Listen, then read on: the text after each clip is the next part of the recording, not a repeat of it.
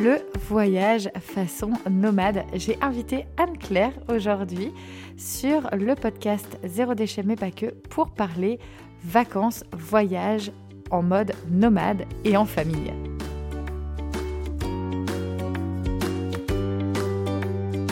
Je t'invite à découvrir le Cocotte Club. Le Cocotte Club, c'est le meilleur pour alléger ton quotidien.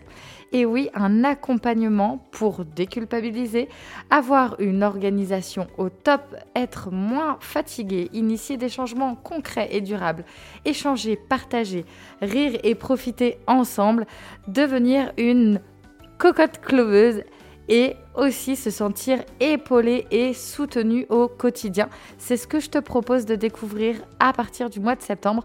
Tous les mois, une thématique, un défi ensemble à réaliser autour du tri, du désencombrement, également des challenges famille pour passer du bon temps, reconnecter aussi à la cellule familiale, à nos enfants et aussi retrouver ce côté enfant que nous perdons en général à toujours vouloir faire dans nos quotidiens. Une véritable communauté, un live aussi que je donnerai une fois par mois avec un accès illimité à tous les replays. Donc viens faire partie de cette belle aventure et viens faire partie de cette communauté des cocottes clubeuses. En tout cas, je serai ravie de t'y retrouver. Il y a également une offre de lancement, donc profites-en. Et pour t'inscrire, rien de plus simple, les préinscriptions sont ouvertes sur la page que je mets en lien de ce podcast.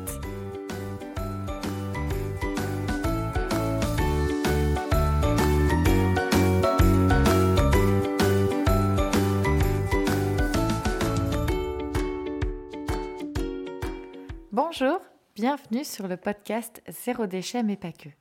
Je suis Carole, la créatrice de ce podcast.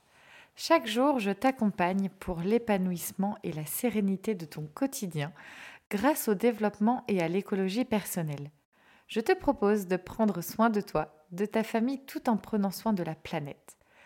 De par mon histoire personnelle, j'ai embarqué dans la plus grande aventure de ma vie sans le savoir il y a 8 ans, face à plusieurs difficultés, challenges et défis de mon quotidien de femme, d'épouse, de maman de 4 enfants, d'entrepreneuse et de présidente bénévole de l'association Zéro Déchet dont je suis membre fondatrice.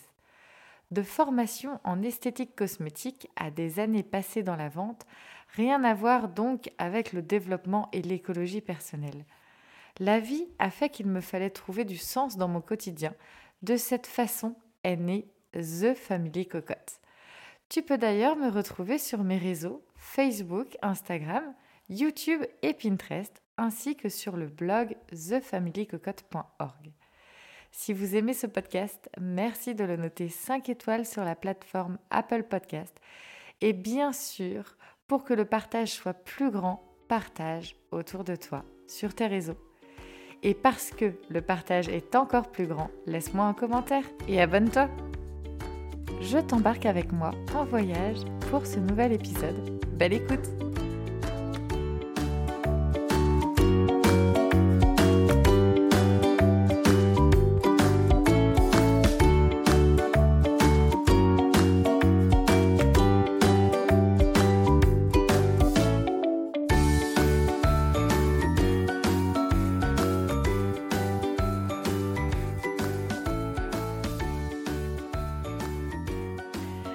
Hello, hello, j'espère que tu vas bien, ravie de te retrouver dans ce nouveau podcast. Aujourd'hui, je te retrouve donc pour ce deuxième épisode du week-end. Et oui, il faut bien ça pour partir en vacances. Et je te retrouve dans un épisode que j'apprécie particulièrement puisque c'est l'épisode invité du mois. Et ce mois-ci, j'ai invité Anne-Claire.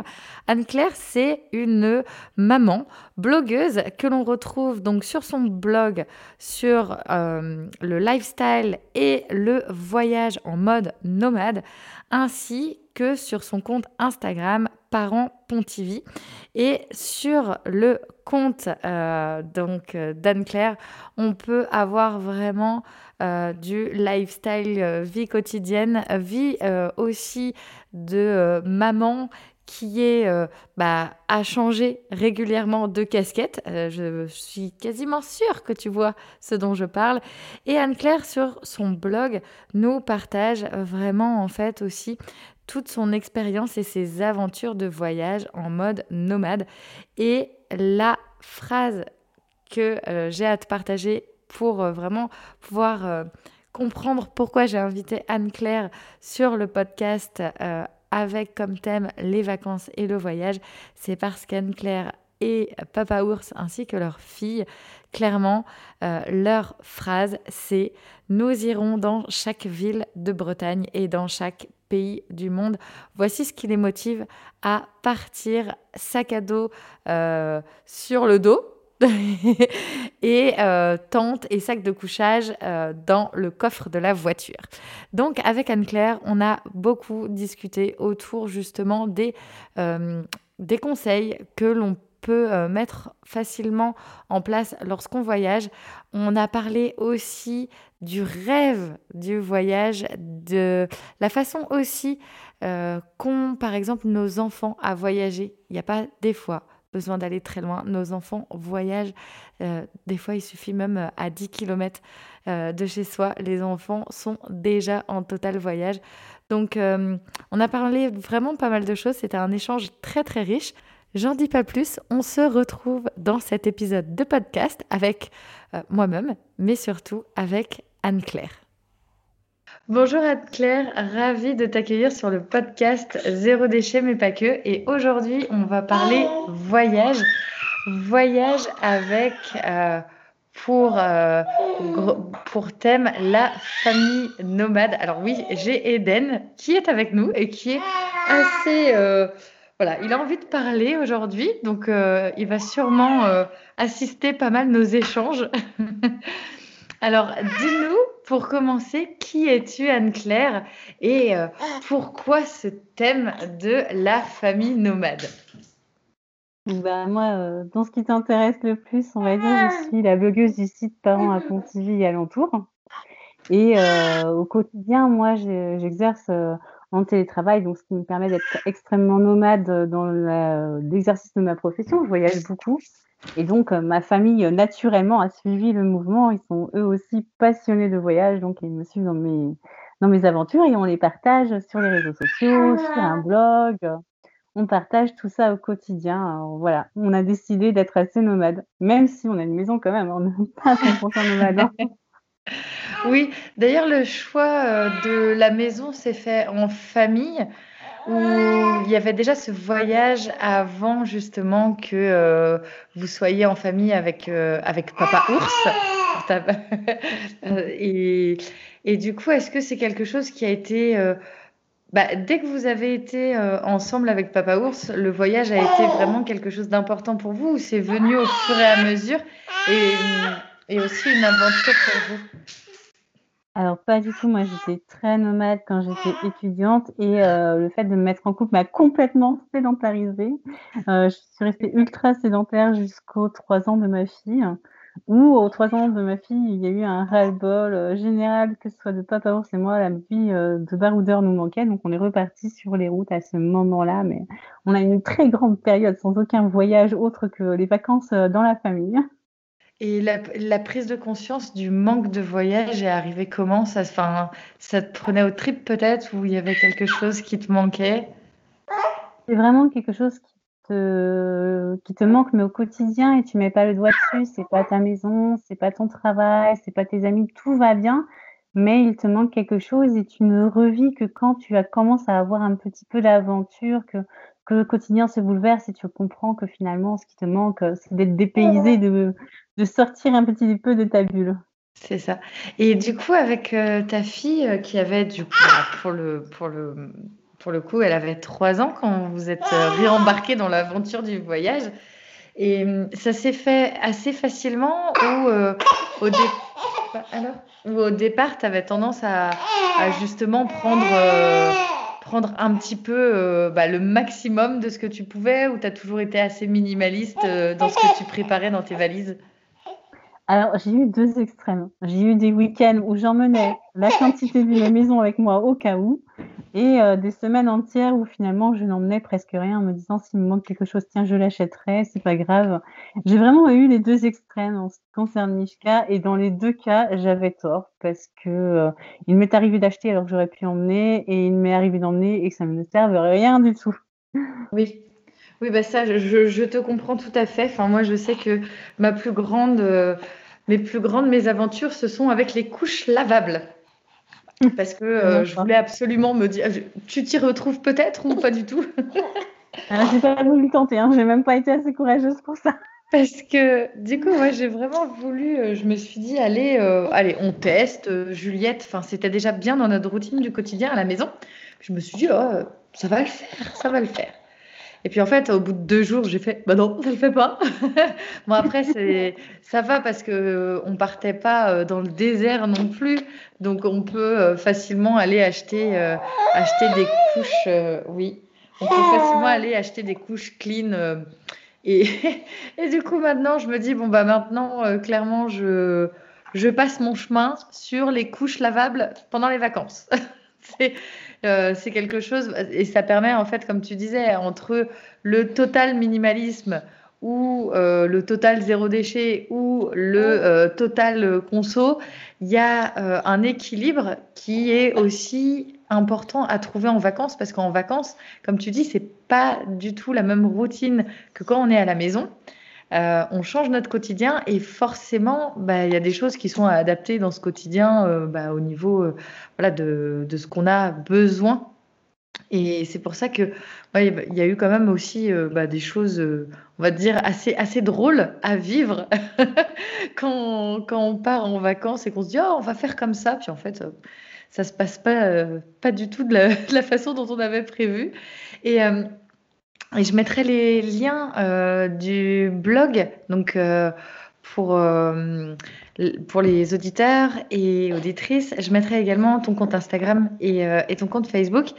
Et, du coup, si tu aimes le voyage, que tu as commencé avant même de connaître Papa Ours, d'avoir ta fille, comment t'es venu ce goût du voyage ? Est-ce que c'est de par exemple, je sais pas moi, tes parents, ou est-ce que c'est plutôt dans tes années lycée, fac que c'est arrivé ? Ou explique-moi comment c'est arrivé cette passion voyage. Alors, il faut savoir que je suis fille de commercial. Donc, un commercial, ça a une vie assez nomade de par son métier. Et en plus, mon papa, il allait à Bougeotte. Il aime beaucoup déménager. On a vécu dans différentes régions. On a souvent voyagé sur un coup de tête. On est souvent monté dans la voiture et se retrouvait 700 km plus loin. Du coup, je pense que ça s'est inscrit dans mes gènes de cette façon-là parce que j'admirais cette folie de pouvoir, tu sais, monter dans une voiture et se dire, je sais pas où on va, mais on y va. Quand les panneaux nous plairont, on tournera vers cette direction-là. Et j'aimais ça parce que j'avais hâte de découvrir, on allait se retrouver. Et des fois, c'était pas fabuleux, je t'assure que des fois, la destination était bien moins belle que le voyage, mais c'était génial. Oui, puis je pense qu'en plus avec des yeux d'enfant, ça doit être tout simplement magique aussi de se dire oh, mais où on va ? Oh on sait pas trop, mais on y va. C'est mettre aussi un petit peu de folie, un peu de magie. Est-ce qu'ils nous disaient pas, est-ce qu'ils savaient déjà où on allait, est-ce qu'ils nous disaient pas, mon frère et moi, pour nous justement nous garder une esprit magique, ou est-ce que vraiment mes parents étaient un peu fous et partaient comme ça à l'aventure ? Je ne sais pas, je ne saurais jamais, je crois. Oui, mais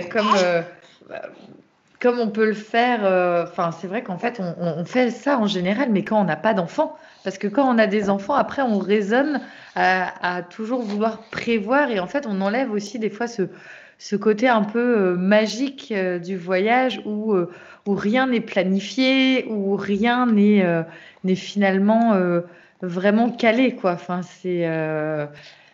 il y a ce côté où justement on prévoit pas, donc on laisse de la place à l'imprévisible, donc plutôt au côté très aventure, quoi. Parce que c'est ça.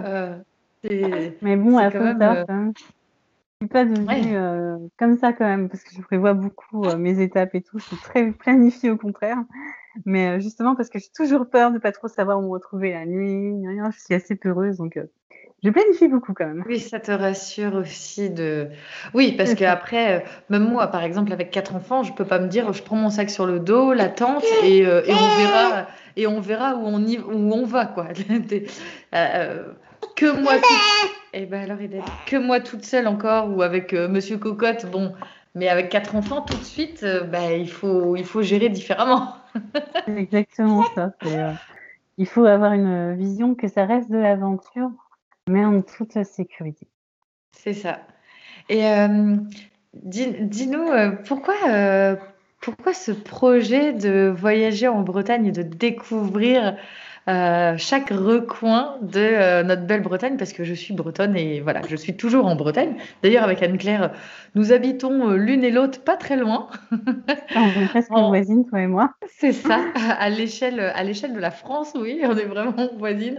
Et dis-nous justement pourquoi la Bretagne et pas une autre région ? Enfin, après, je sais que c'est du coup la région pour laquelle pour le moment tu habites. Donc, pourquoi la Bretagne ? Il y a plusieurs raisons. Alors déjà parce que, sache-le, je l'avoue bien fièrement, je ne suis pas bretonne, je suis parisienne, je suis bretonne de Montmartre, moi. Et du coup, quand j'étais petite, je venais en vacances en Bretagne. Donc moi, je résonne beaucoup dans ce hashtag qu'on voit « J'habite là où tu pars en vacances ».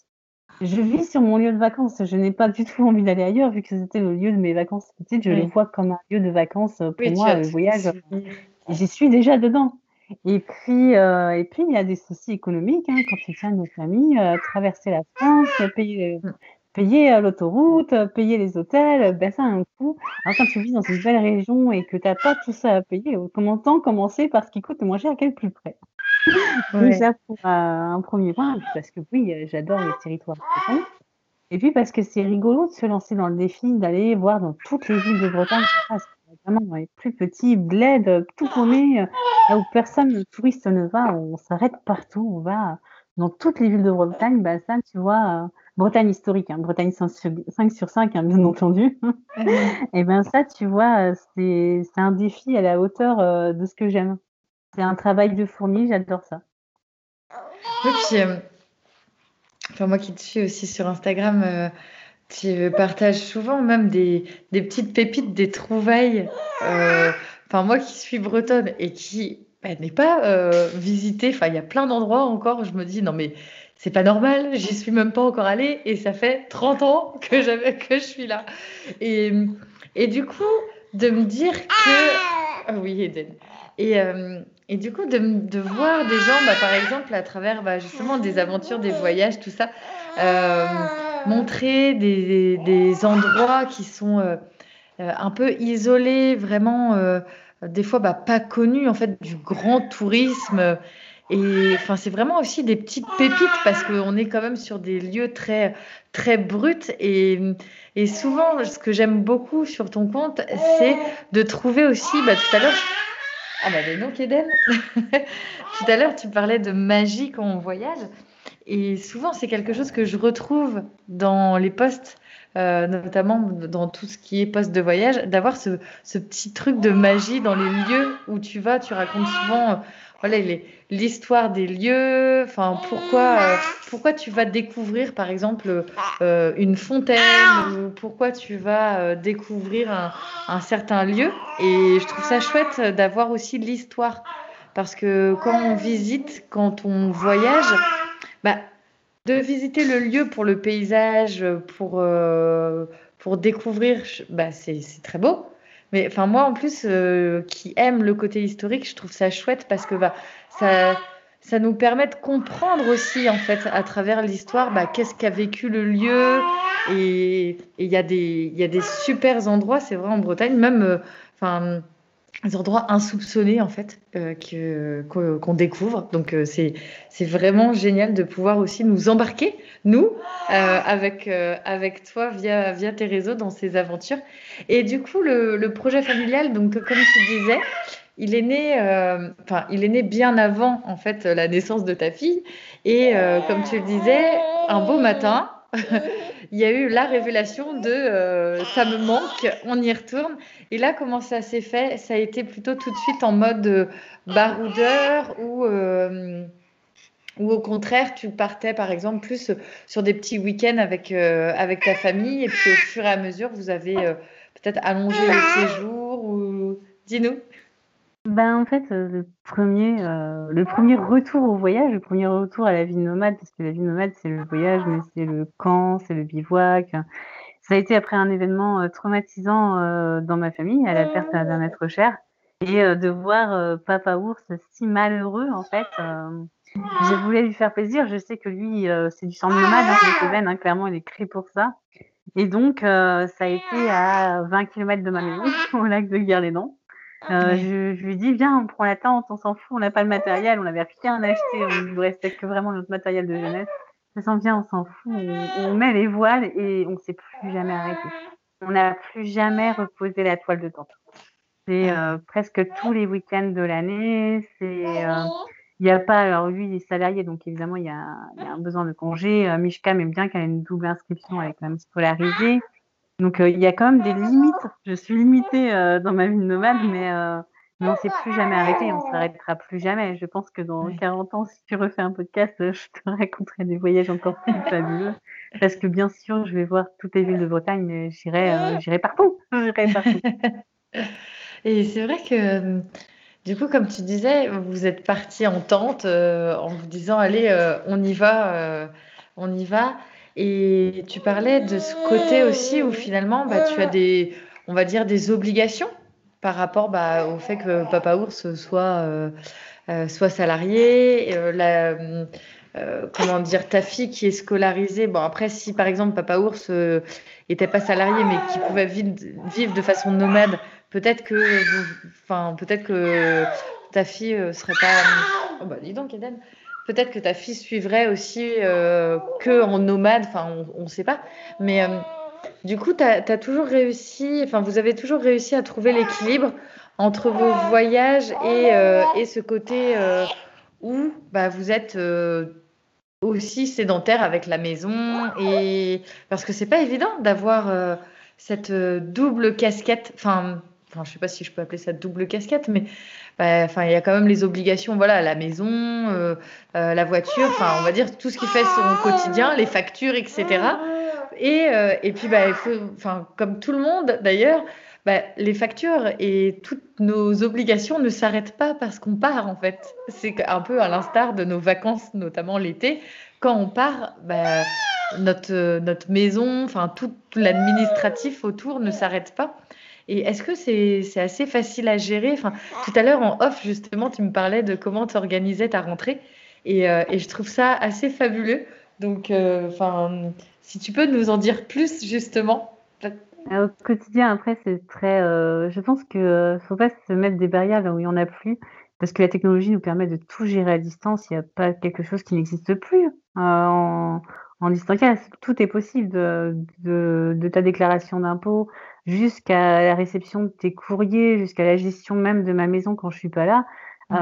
Grâce à la domotique et la technologie, on peut faire tant de choses que ça me permet en fait de gérer la maison. Il faut savoir aussi que quand je voyage, j'échange ma maison. C'est-à-dire que des gens viennent chez moi, vivent chez moi parce que je les change et que du coup, du fait, quelqu'un gère mes animaux, gère ma maison quand je ne suis pas là.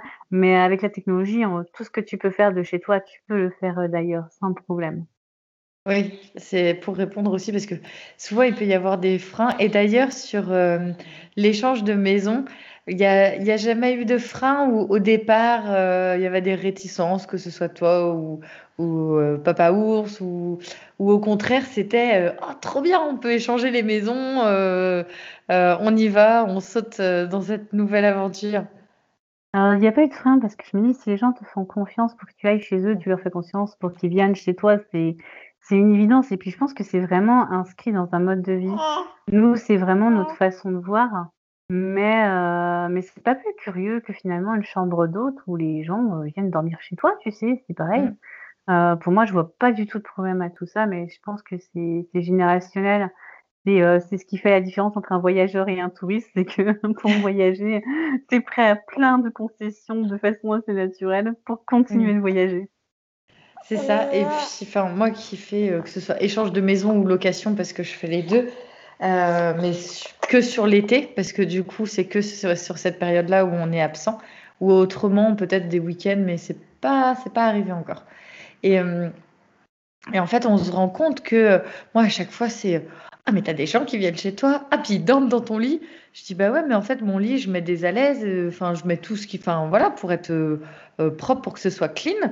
Mais j'y après, quand tu vas dans un hôtel, même si c'est un hôtel 5 étoiles, enfin, j'ai jamais eu l'occasion de faire un hôtel 5 étoiles, mais enfin, les gens dorment dans les lits, ils changent pas toutes les literies quand il y a quelqu'un qui, enfin, là, tu parlais justement entre touristes et voyageurs, mais quand on va, que ce soit dans des mobilhomes en camping ou dans des super hôtels, on dort tous dans les mêmes lits en fait.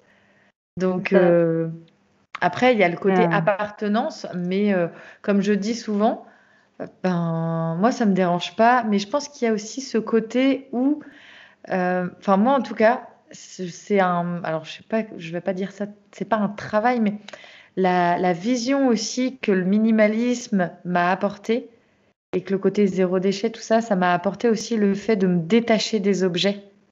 Et donc, en se détachant des objets qu'on a chez soi aussi, eh ben, on arrive forcément à beaucoup plus facilement ouvrir sa porte. Moi, demain, c'est pas du tout un appel, hein, mais s'il y a quelqu'un qui me dit, est-ce que, je crois que tu as déjà fait cette aventure-là aussi. Est-ce que je peux planter ma tente dans votre jardin ou, vas-y.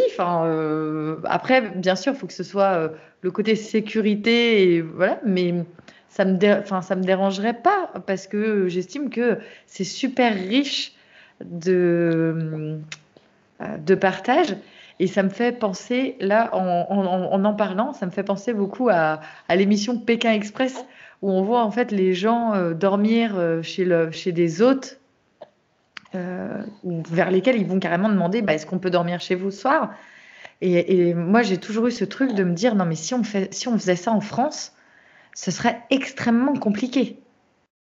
Ouais, je suis convaincue que ça serait pas forcément le même accueil. Après je pense que c'est en train de changer, parce que porteur de cette génération Erasmus, de cette génération qui a fait du woofing, le retour au compagnonnage aussi, parce que ça joue, on a toute une génération qui se rend compte que oui, on peut échanger du logis, on peut échanger...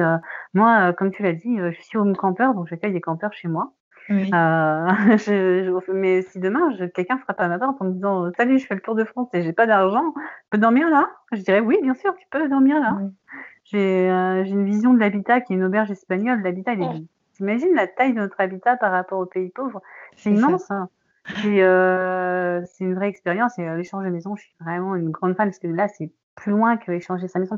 Tu échanges ta vie avec la vie de quelqu'un. Tu vas t'occuper de ses animaux. C'est pas on a échangé nos mamans, c'est on échange de vie. On a échangé nos vies. Tu vas utiliser ses affaires, tu vas parler à ses voisins, tu vas... Vraiment, tu échanges ta vie avec une autre personne, c'est vraiment énorme. C'est vraiment une vraie aventure humaine que j'adore faire. D'ailleurs, je le fais chaque année maintenant, donc j'adore ça. C'est vraiment génial, parce que tout le monde joue le jeu dans mon entourage. Hein, et c'est vraiment chouette. Nous, cette année, on a eu l'occasion de partir à Amsterdam.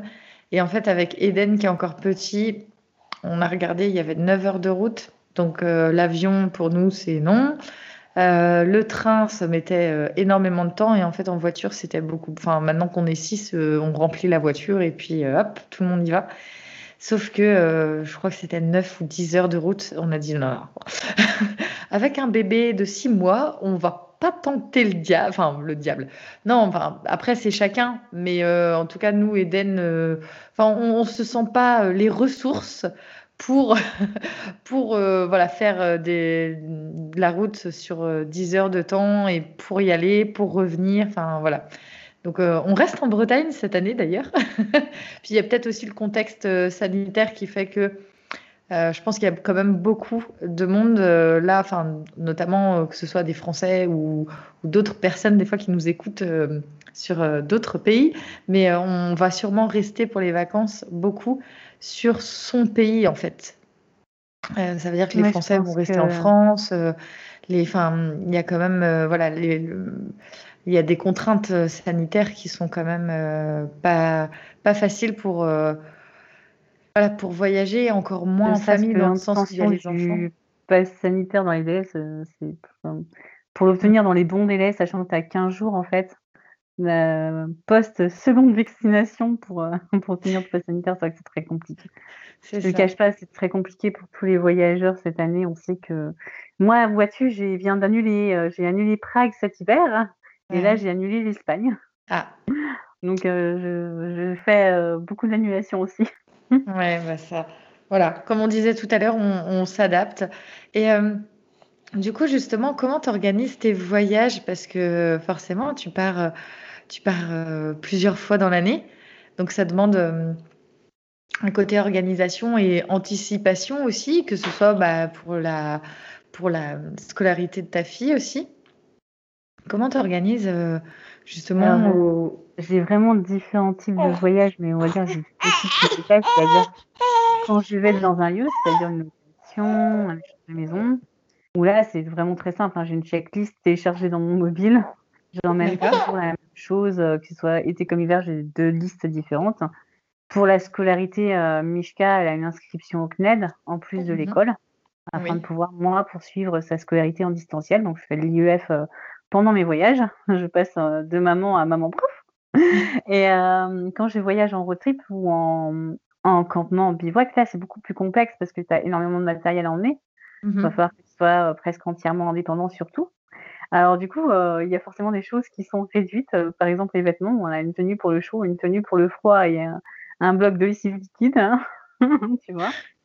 Et c'est tout ce qu'on emmène. Donc la mode repassera pas par là, hein. Tu ne fais pas partie de ces Instagrammeuses que tu verras avec des robes de soirée au bord de palais parce que je n'ai tout simplement pas la place dans ma valise, hein.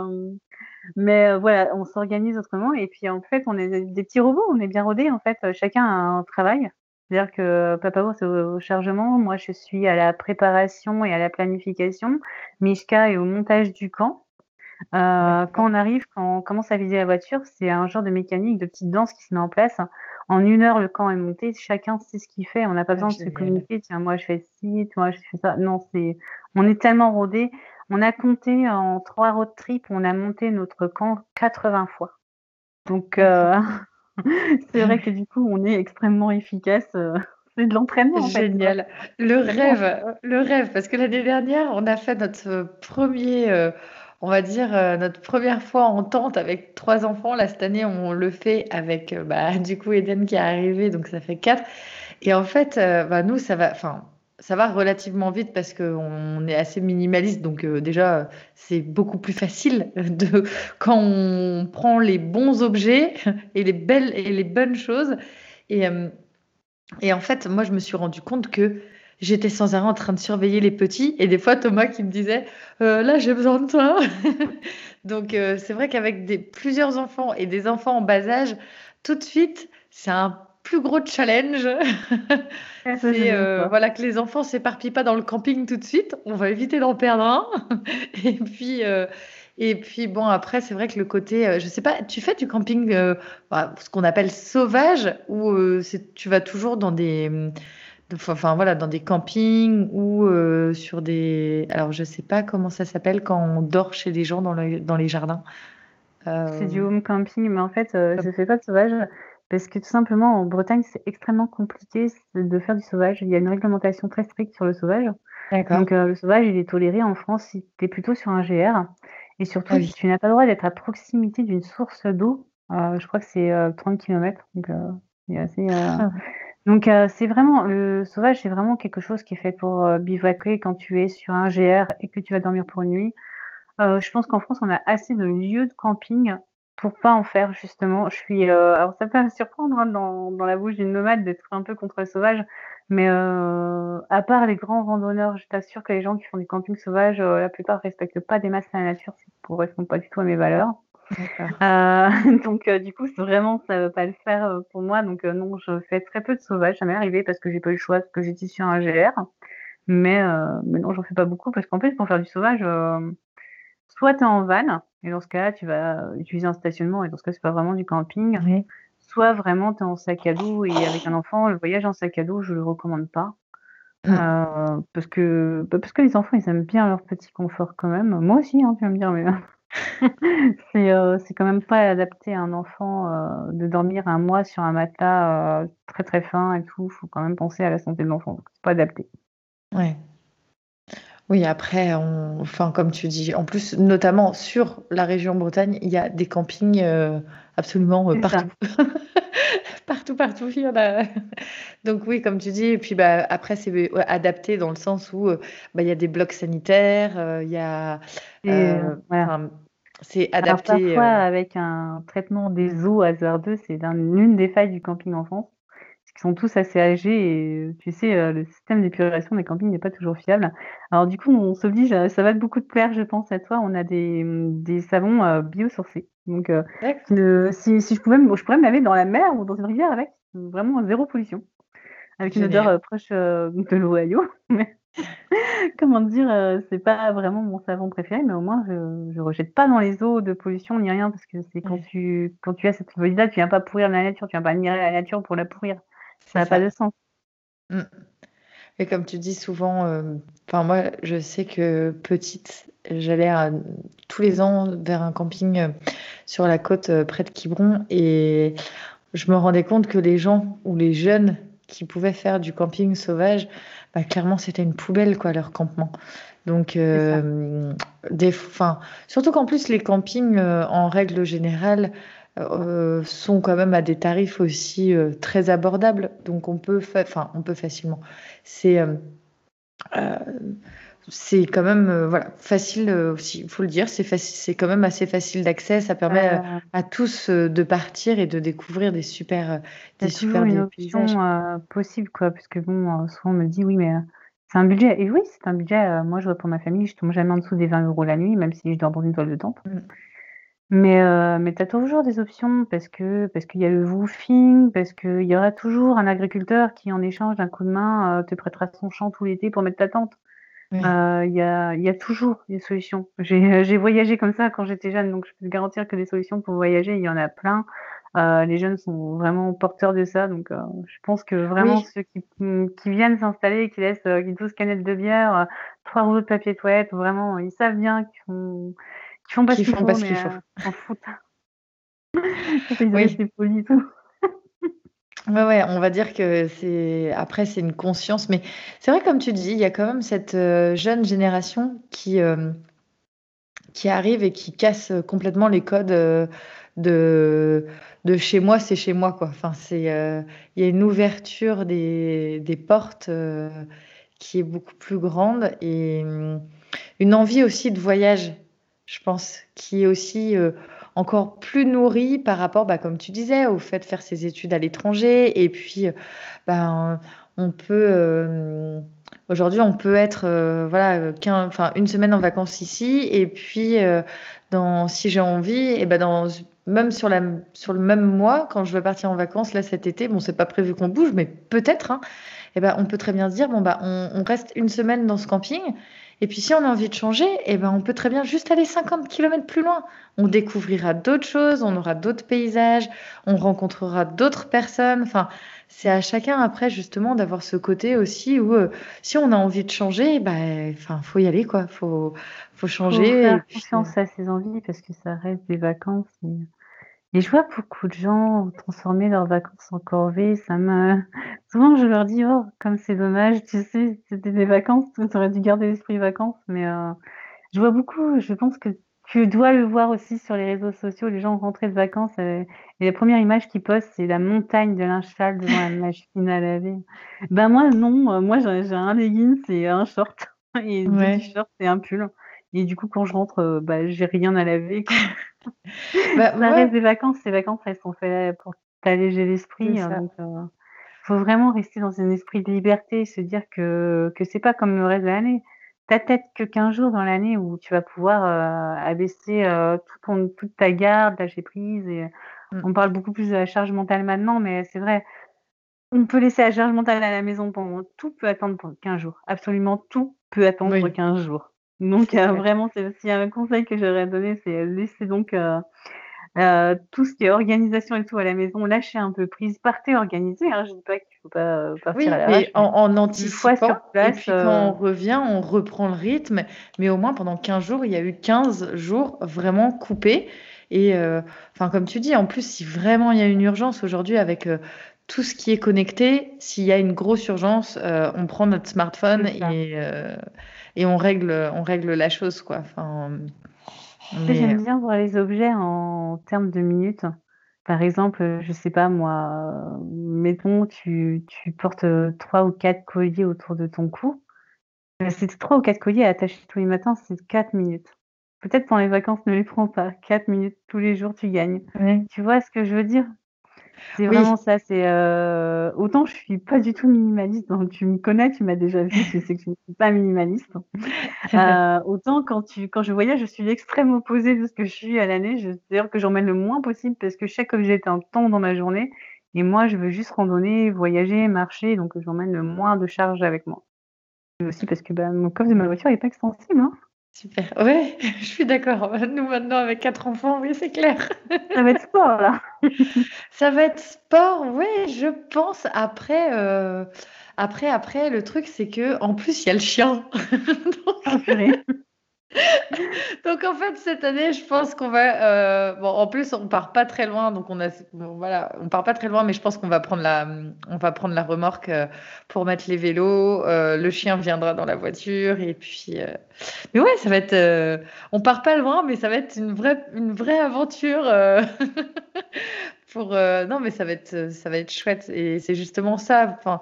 Nous, les enfants, quand on leur a dit on retourne au camping et tout, ouais, trop bien. Enfin, en fait, eux, au contraire, justement, je pense que quand ils sont petits comme ça, ne pas aller très loin, finalement, ça leur va très bien. Parce que faire des heures et des heures de route avec les enfants, pour eux, c'est plutôt contraignant.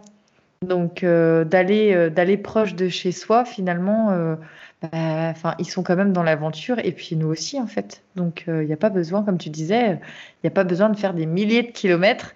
Alors, c'est sûr que des fois, les paysages sont différents, les découvertes, les cultures. Mais voilà, surtout, en plus, quand on a des enfants plus petits, je trouve que c'est quand même... Un bon conseil de voyageur, c'est de déjà regarde ce qu'on peut faire autour de chez soi, quoi. Enfin, de voir ce qui est possible autour de chez soi et de découvrir sa région. Et je pense que tu seras d'accord avec moi, de découvrir la région sur laquelle on est.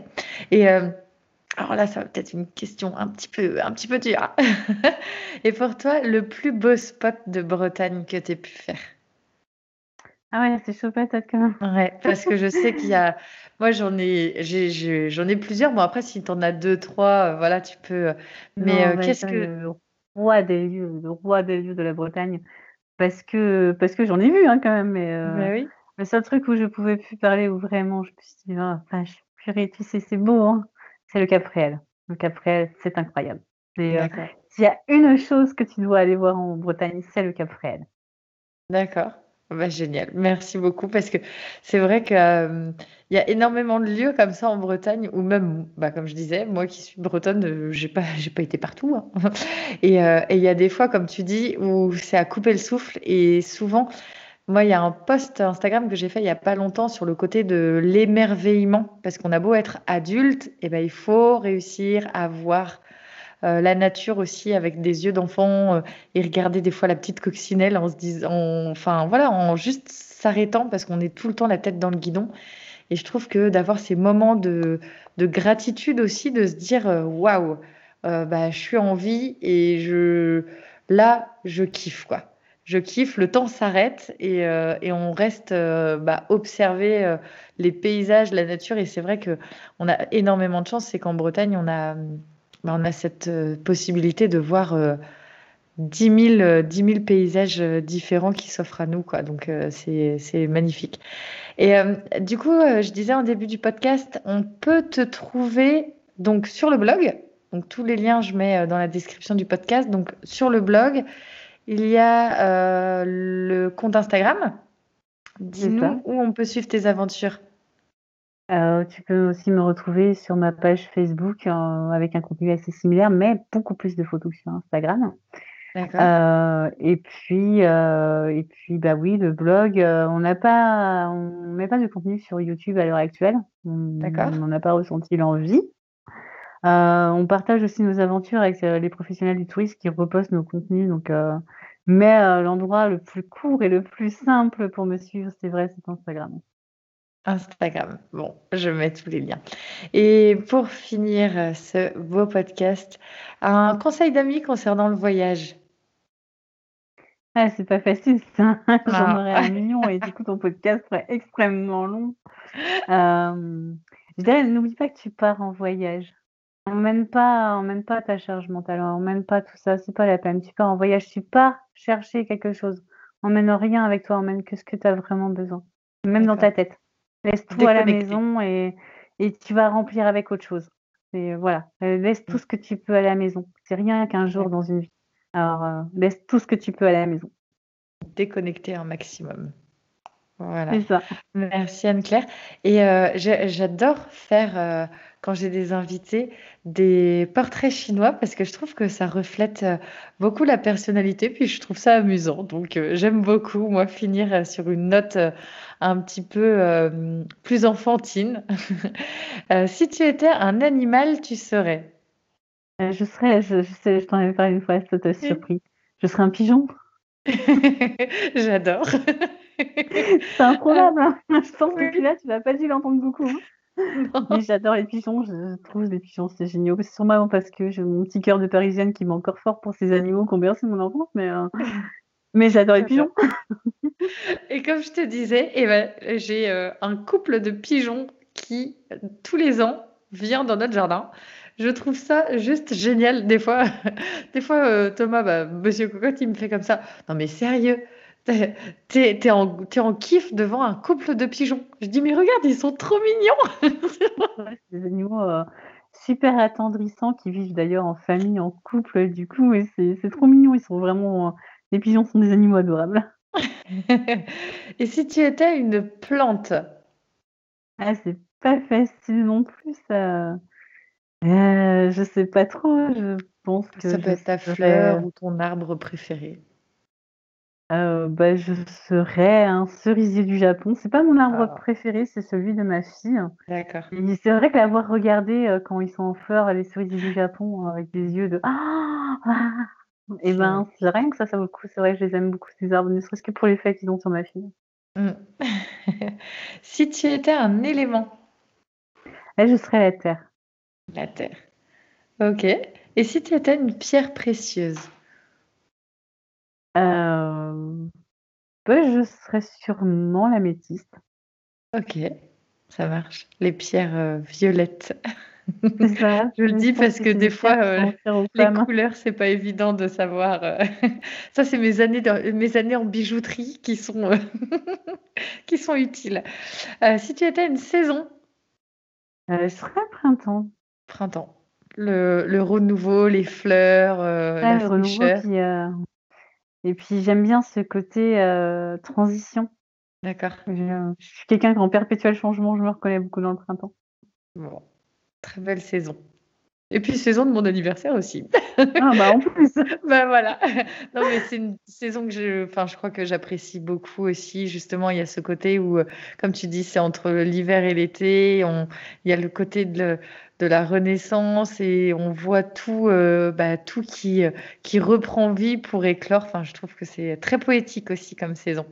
Et si tu étais à un moment de la journée? Voilà, c'est pas facile.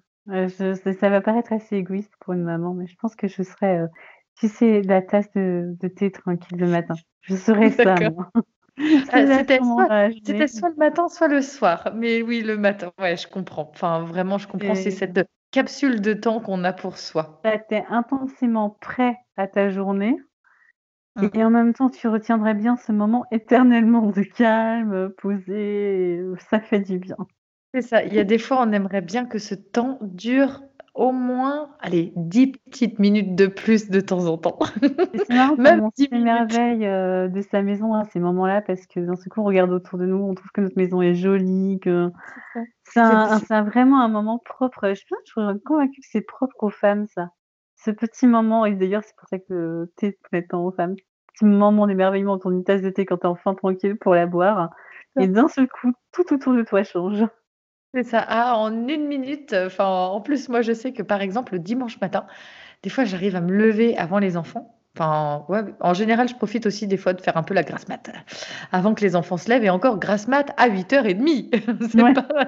grasse mat de maman, quoi. Mais et du coup quand j'arrive à me lever, que personne n'est debout, des fois j'ai Thomas qui me dit quand tu te réveilles tu viens me lever en même temps, hein, comme ça on prend le petit déj ensemble. Et il y a des fois je me dis bon allez, je prends 10 minutes là avant d'aller le chercher, parce que moi aussi en fait j'aime bien avoir ce, comme tu dis, ce moment de calme à apprécier en fait, de penser à soi. Et puis en une fraction de seconde, tu peux avoir les 4 enfants qui se lèvent d'un coup. Et là, t'as tout qui bouge. Ça. Donc ça peut être changeant, mais ou le soir aussi. Enfin moi c'est un moment aussi que j'apprécie aussi le soir. Je pense c'est un moment réparateur en fait. Je ne sais pas si tu seras d'accord avec moi, mais moi, le soir, notamment, c'est un moment où je prends soin de moi et je... Un peu comme toi, parce que je suis malheureusement très geek et comme je suis à mon compte, tu le sais, je travaille de chez moi et le soir, je travaille tout le temps sur mon ordinateur, je suis griffée à mon écran et je ne le prends pas à ce moment. Je devrais, hein, mais je ne le prends pas. Ouais, je ne le prends pas souvent non plus. Là, je t'en parle parce que je l'ai fait hier soir. Et encore, au moment où j'ai commencé à boire mon thé, j'ai Eden qui a pleuré. Donc, il a fallu que je retourne. Mais du coup, j'ai embarqué mon thé dans ma chambre. Je me suis dit, non, je prendrai mon thé. Je voulais ce moment-là pour moi avec mon petit carreau de chocolat. Et voilà. Mais non, c'est vrai que c'est un challenge hein, de prendre 5-10 minutes, que ce soit le matin ou le soir des fois. Et puis oui, on est happé des fois par... on a envie de se faire une soirée télé ou des personnes comme toi et moi, on est sans arrêt en train de switcher entre notre vie perso et notre vie pro.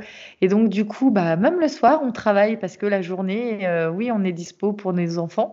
Mais ça n'empêche que on a quand même du travail. Ça, donc, ça ne se fait pas tout seul.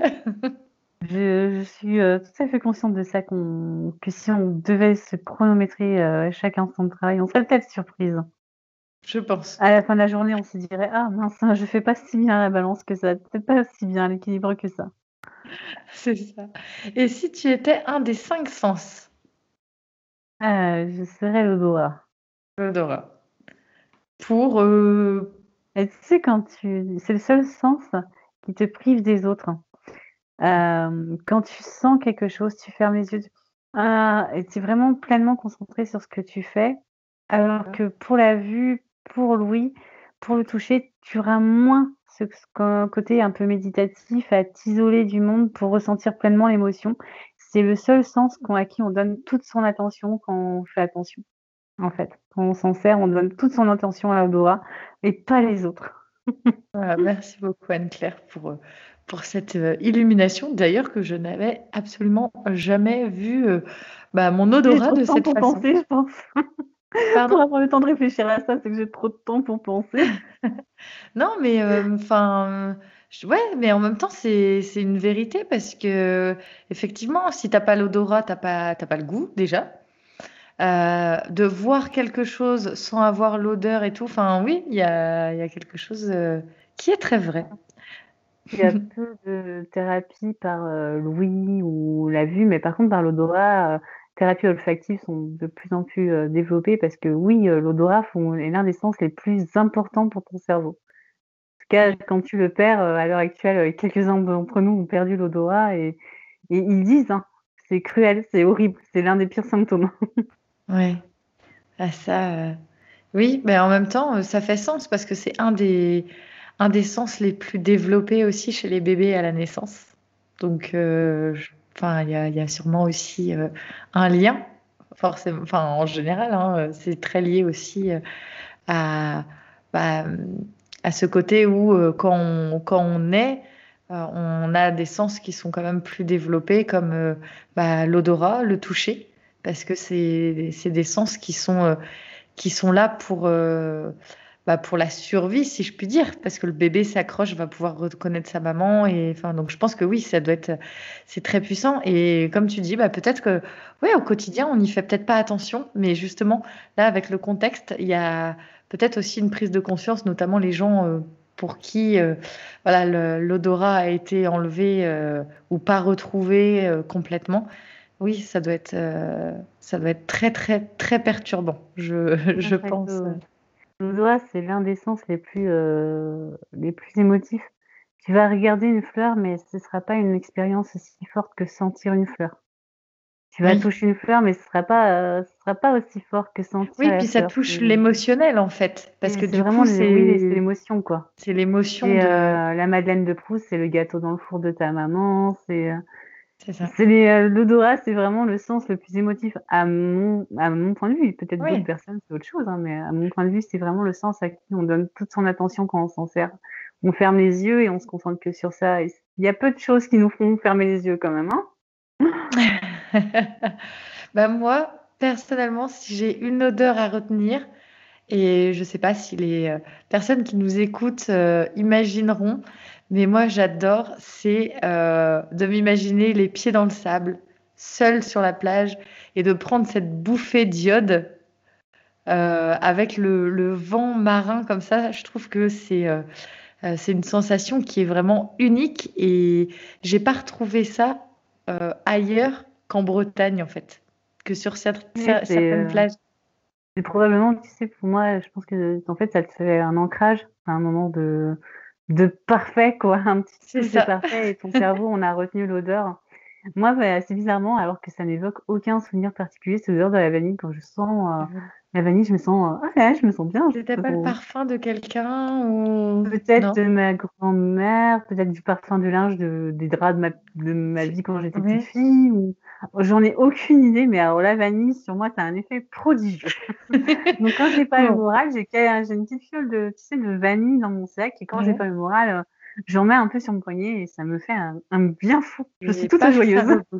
C'est génial. Non, c'est génial, parce que ça peut être une bonne astuce aussi. Tu vois, quand on a une odeur comme ça qui nous... Bon, l'air marin, c'est un peu compliqué, mais quand on a une odeur comme ça qui est... qui nous fait du bien, en fait, qui nous redonne un peu cette notion d'ancrage et de cocon, comme toi, où tu t'es mis cette odeur dans une petite capsule que tu emmènes avec toi, et quand tu as des moments un peu de mou, paf, tu ouvres cette petite boîte, et puis ça te permet de te sentir mieux. Donc merci beaucoup pour ce moment, parce que je trouve que c'est super comme astuce de pouvoir j'y penserai maintenant, parce que même sur les enfants et tout, je pense que ça peut être comme tu dis, enfin psychologiquement ça peut être très apaisant, en fait. Donc merci Anne-Claire. Ça peut te sauver la vie dans le métro parisien, crois-moi, vraiment, littéralement. Avoir quelque chose qui sent bon, ça peut te sauver la vie.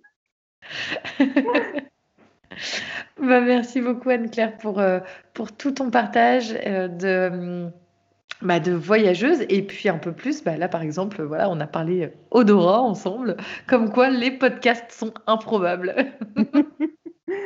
Merci beaucoup, et puis comme je l'ai dit, je mettrai les liens dans la description du podcast. Merci Anne-Claire, merci pour tout ton partage autour du voyage, et puis un petit peu plus. Merci à toi pour cette belle invitation à participer à ton podcast. C'était adorable de ta part. Une très belle journée, et puis on se retrouve bientôt. Ciao. À bientôt. Ciao. Merci pour ton écoute. J'espère que ce podcast te permettra de partir en vacances et de voir, de comprendre que le minimalisme et le zéro déchet, c'est aussi au cœur des vacances et d'un mode de vie nomade. Et ça permet véritablement de se simplifier le quotidien et de se simplifier la vie. Donc lâchons nous les baskets, au moins pour le temps des vacances. Je t'invite à découvrir la lettre cocotte. La lettre cocotte, c'est quoi ? C'est une lettre hebdomadaire que je t'envoie directement par ta boîte mail. Elle arrive tous les jeudis soirs pour te faire découvrir des initiatives éco-responsables, des recettes, des do-it-yourself, des astuces anti-gaspi, aussi inspirées par ma vie de maman et mon mode de vie zéro déchet. C'est avec un grand plaisir que je te partage mes inspirations, des vidéos que j'ai appréciées, des podcasts aussi qui m'inspirent. Il y a aussi beaucoup de choses de mon quotidien que je retranscris dans la lettre cocotte et que je te partage. Pour t'inscrire, le lien est dans la description de cet épisode.